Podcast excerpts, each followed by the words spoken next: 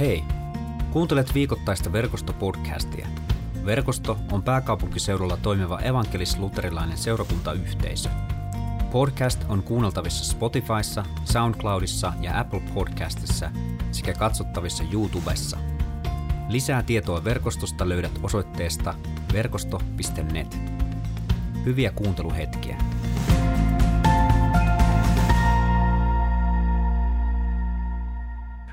Mutta tänään on ensimmäinen paastonajan sunnuntai ja, ja tuota, evankeliumi on Matteuksen luvusta neljä ja se kuuluu tällä tavalla. Sitten henki vei Jeesuksen asumattomalle seudulle paholaisen koeteltavaksi.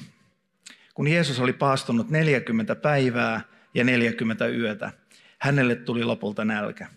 Silloin koettelija tuli ja sanoi Jeesukselle, jos tosiaan olet Jumalan poika, käsken näiden kivien muuttua leiviksi. Mutta Jeesus vastasi, pyhissä kirjoituksissa sanotaan, ei ihminen elä vain leivästä, vaan jokaista sanasta, joka Jumala lausuu. Silloin paholainen vei Jeesuksen mukanaan pyhään kaupunkiin. Hän asetti Jeesuksen temppelin katolle ja sanoi, jos tosiaan olet Jumalan poika, hyppää tästä alas. Kirjoitushan sanotaan, hän käskee enkelinsä kantaa sinua käsillään, ettei loukkaasi jalkaasi kiveen. Jeesus vastasi, kirjoituksissa sanotaan myös, älä koettele Herraa Jumalaasi.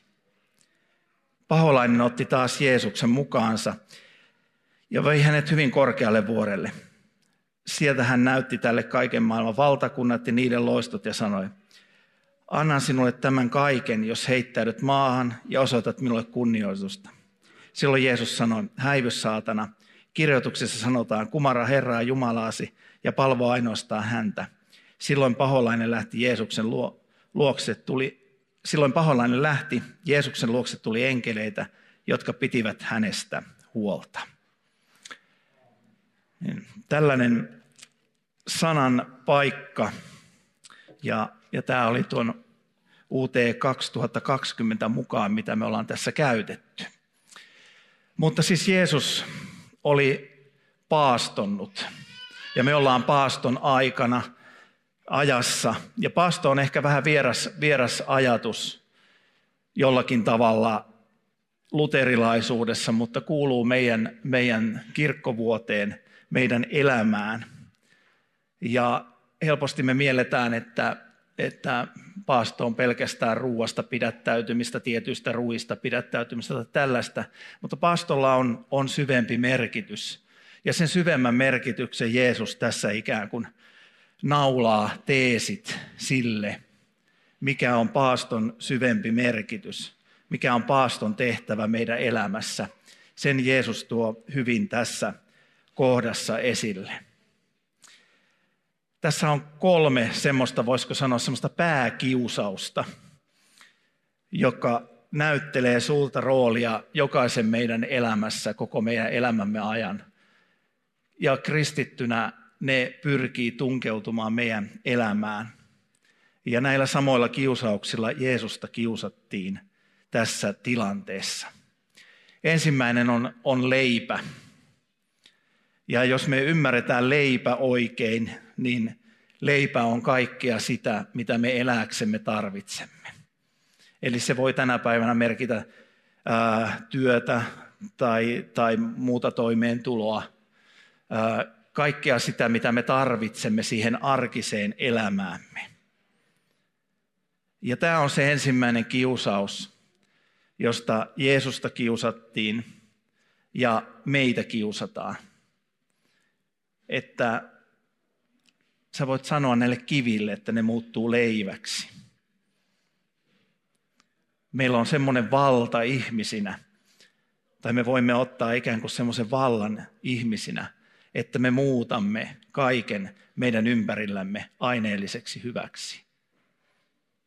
Ja mitä enemmän me sitä teemme, me ajattelemme, että sitä enemmän me saamme, mutta sitä enemmän me ehkä tyhjennämme omaa elämäämme. Sitä enemmän meistä tulee katkeria, meistä tulee vihaisia, meistä tulee kateellisia. Mutta tämä on se ensimmäinen kiusaus. Leipä meidän elämässä, koko se kaikki, mitä me tarvitsemme. Toinen iso asia, joka korostuu tämän päivän yhteiskunnassa ja millä Jeesusta tässä kiusattiin, on kuolemattomuus. Että ethän sinä kuole, jos sinä hyppäät tuosta alas. Tai, tai, ja tätähän me tavoitellaan. Ja musta tuntuu, että jos me yhtään luemme lehtiä, niin kuolemattomuus tulee ajatuksena monista artikkeleista, monista jutuista. Me tavoittelemme kuolemattomuutta tässä elämässä.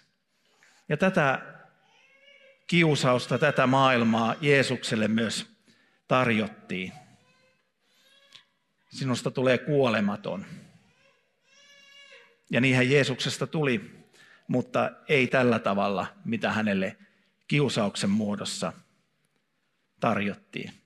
Ei meistäkään tule kuolemattomia sillä tavalla, miten meille tarjotaan sitä asiaa. Kolmas kiusaus Jeesuksen kohdalla oli valta.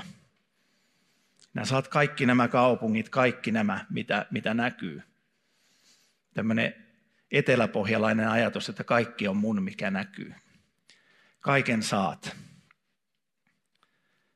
Ja tämähän on myös meille se kiusaus. Saat enemmän ja enemmän. Sinä saat valtaa enemmän. Valta sokaisee. Ja jos pikkasen nyt tuonne naapurimaan suuntaan viittaan tässä, niin näiden kiusauksien haltuun ottaminen tai omiminen, näihin kiusauksiin lankeaminen, luo äärimmillään täydellisen diktaattorin mielen. Näissä kiusauksissa on täydellinen diktaattori. kun nämä sydämeensä ottaa ja näitä siellä viljelee ja näitä siellä kasvattaa. No me tiedämme, että jos Jeesus olisi näihin kiusauksiin langennut, olisi näistä yhdenkin ottanut kohdalleen ja sanonut, että ok, annan periksi, että tehdään sitten näin, niin hänen tehtävänsä olisi loppunut siihen hänestä ei olisi tullut se, mikä hänestä tuli. Mutta hänestä tuli todellinen leivän, leivän vapahtaja. Hänestä tuli se, joka sanoo, että ihminen ei elä ainoastaan leivästä, vaan jokaisesta sanasta, joka Jumalan suusta lähtee. Hänestä ei tullut kuolematon tämän kiusauksen kautta, mutta hänestä tuli kuolematon kuolemisen kautta hän ei ottanut tätä valtaa, jolloin hän olisi voinut hallita kaikkia. Jeesustahan kiusattiin tällä vallan teemalla koko hänen elämänsä aika, eli hänestä odotettiin Rooman vallan kukista ja hänestä odotettiin kuningasta, valtiasta. Hänestä odotettiin, että hänestä tulee maallisen vallan hallitsija. Mutta hän ei ottanut tätä valtaa, vaan hän otti vallan sitä kautta, että hänestä tuli kaikkien palvelija. Hän osoitti sen pesemällä jalat ja osoitti opetuslapsille, osoitti ihmisille sen, että palveliminen on vallan tie. Se, joka teistä tahtoo olla suurin teidän keskuudessa, olkoon kaikkien palvelija. Joka haluaa johtaa, joka haluaa vallita – hänen tulisi olla kaikkien palvelija. Nämä kiusaukset ei todellakaan ole meistä kenestäkään kaukana. Nämä on ne aihepiirit, missä me elämässämme pyörimme. Ja paaston aika, joka pitäisi kristityllä oikeastaan olla koko elämää hallitseva aika. Paasto on sitä, että me pyrimme ja pyydämme sitä, että me voisimme luopua siitä, että me emme lankeaisi näihin kiusauksiin. Jos me luetaan raamattua tästä eteenpäin, uutta testamenttia, Matteuksesta vaikka, niin siellä on eräät sanat.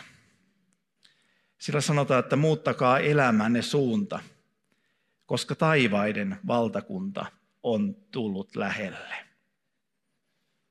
Jumalan valtakunta, taivaiden valtakunta. Se isä meidän rukous, että maan päällä olisi niin kuin taivaassa, se on tullut lähelle. Mihin asti se on tullut? Missä on Jumalan valtakunta? Sanahan sanoo, että etsikää ensin Jumalan valtakuntaa, niin te tulette saamaan kaiken tämän.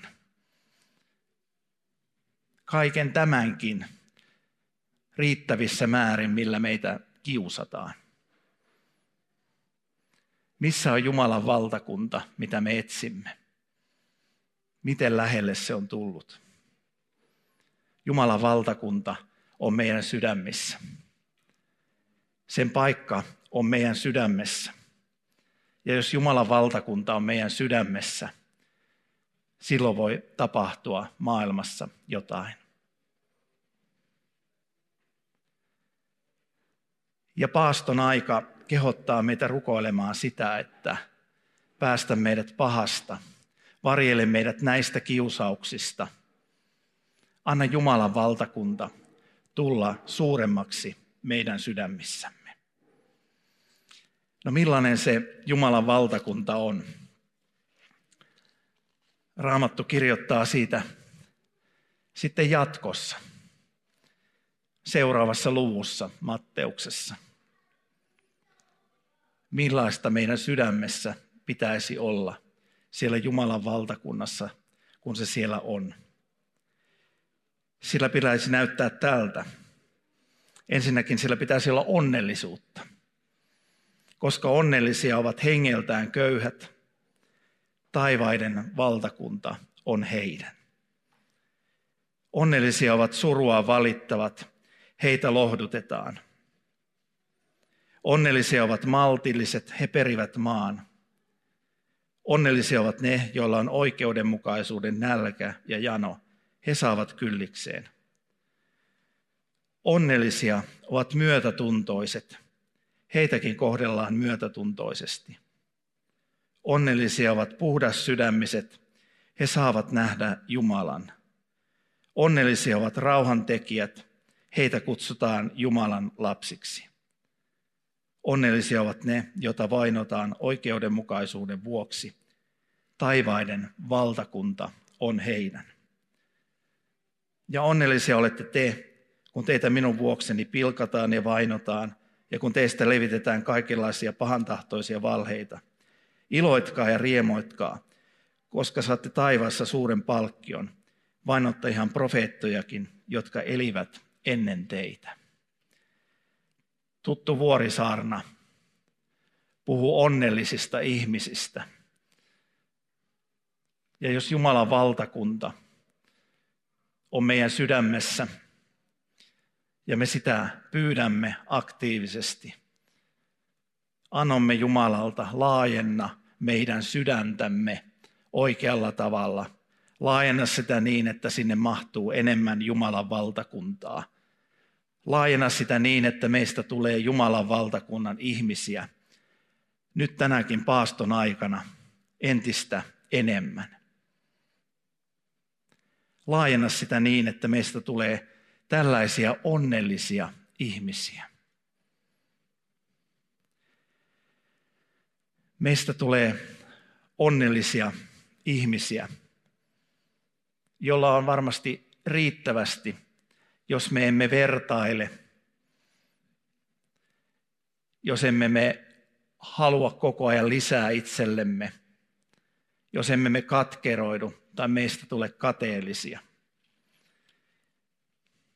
meillä on varmasti onnellisuutta sydämessä, jos me voimme sanoa sen, mikä monissa hautakivissä lukee, raamatun sana, Kristus on minulle elämä, kuolema on voitto.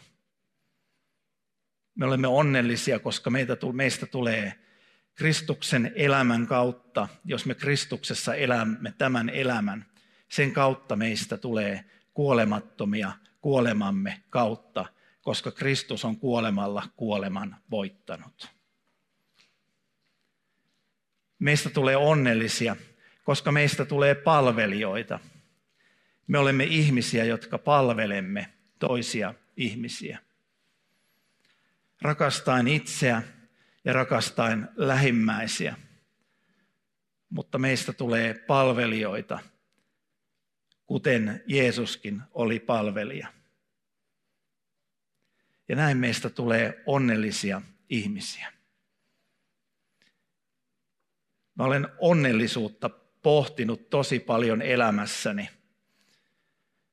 Ja on aivan käsittämätöntä, että aina kun raamatussa puhutaan onnellisuudesta tai onnelliseksi tulemisesta, ne on sellaisia asioita, mitkä ihmisessä luontaisesti herättää jopa meidän hormonituotannon sillä lailla, että me koemme onnellisuutta. Me olemme siis onnellisia ihmisiä, kun me olemme hengeltämme köyhiä. Me olemme onnellisia, vaikka Vuorisaarnankin mukaan meidän elämään kuuluu monenlaista surua, monenlaista murhetta. Meidän elämämme on elämää. Me olemme onnellisia, jos me olemme maltillisia, jos me olemme oikeudenmukaisia, jos me olemme myötätuntoisia, jos me olemme puhdas sydämisiä, jos me olemme rauhan tekijöitä. Tällä tavalla me voimme olla onnellisia ihmisiä. Mutta siksi meidän pitää tänä paaston aikana pyytää sitä, että Varjele meitä näiltä kiusauksilta. Varjele meidän sydämemme. Anna meidän olla puhdas sydämisiä ihmisiä. Varjele meidät näiltä kiusauksilta. Ja anna Jumalan valtakunnan asettua yhä syvemmin meidän jokaisen sydämeen. Anna meidän sydämemme laajeta niin, että se on Jumalan valtakunnan sydän. Emil puhui tuossa puheessaan, oliko se viime sunnuntaina sitä, että jos me annamme jotakin pois, niin jotakin täytyy tulla tilalle. Niin tämä on ehkä jatkoa sille, että jotakin täytyy tulla tilalle. Ja se, mitä tulee tilalle, se tulee ainoastaan sen kautta, että me suostumme palvelijan osaan. Suostumme saamaan vallan sitä kautta, että me olemme palvelijoita. Suostumme siihen, että Jumala antaa meille kyllä kaiken sen, mitä me tarvitsemme, kun me annamme sydämemme hänelle. Ja suostumme siihen, että Jumala antaa kaikille kyllä kaiken tarvittavan meidän käsien kautta tarvittaessa, jos joku kärsii puutteesta, ei ollut saanut tarpeeksi sitä, mitä hän eläksensä tarvitsee. Tässä on se maailman toivo. Jos me ajatellaan tätä kriisiä, missä me elämme, tai mitä me katselemme ympärillä, niin tässä on se maailman toivo siinä, että me olemme enemmän Jumalan valtakunnan ihmisiä. Me olemme enemmän kristittyjä. Olemme sitä todella. Suostumme siihen tiehen, minkä Kristuksen, Kristuskin suostui. Mä haluan lukea yhden rukouksen ja samalla rukoilla sen tässä teidän kanssa. Se oikeastaan puhuu tästä tekstistä aika paljon ja se on Franciscus Assisilaisen rukous. Vapahtaja, tee minusta rauhasi välikappale, niin että sinne, missä on vihaa, toisin rakkauden. Missä loukkausta, toisin anteeksi annon. Missä epäsopua, toisin yksimielisyyden. Missä erehdystä, osoittaisin totuuden. Missä epäilystä, auttaisin uskoon. Missä epätoivoa, nostaisin luottamukseen. missä pimeyttä, loisin sinun valoasi, missä surua, virittäisin ilon ja lohdutuksen. Niin, että oi mestari, en yrittäisi niin paljon etsiä lohdutusta kuin lohduttaa muita, hakea ymmärrystä kuin ymmärtää toisia, pyytää rakkautta kuin rakastaa muita. Sillä antaessaan saa, kadottaessaan löytää, unohtaessaan saa anteeksi, kuollessaan nousee iankaikkiseen elämään. Jatketaan rukousta. Isä, sä näet, että meidän sydämessä on paljon semmoisia asioita,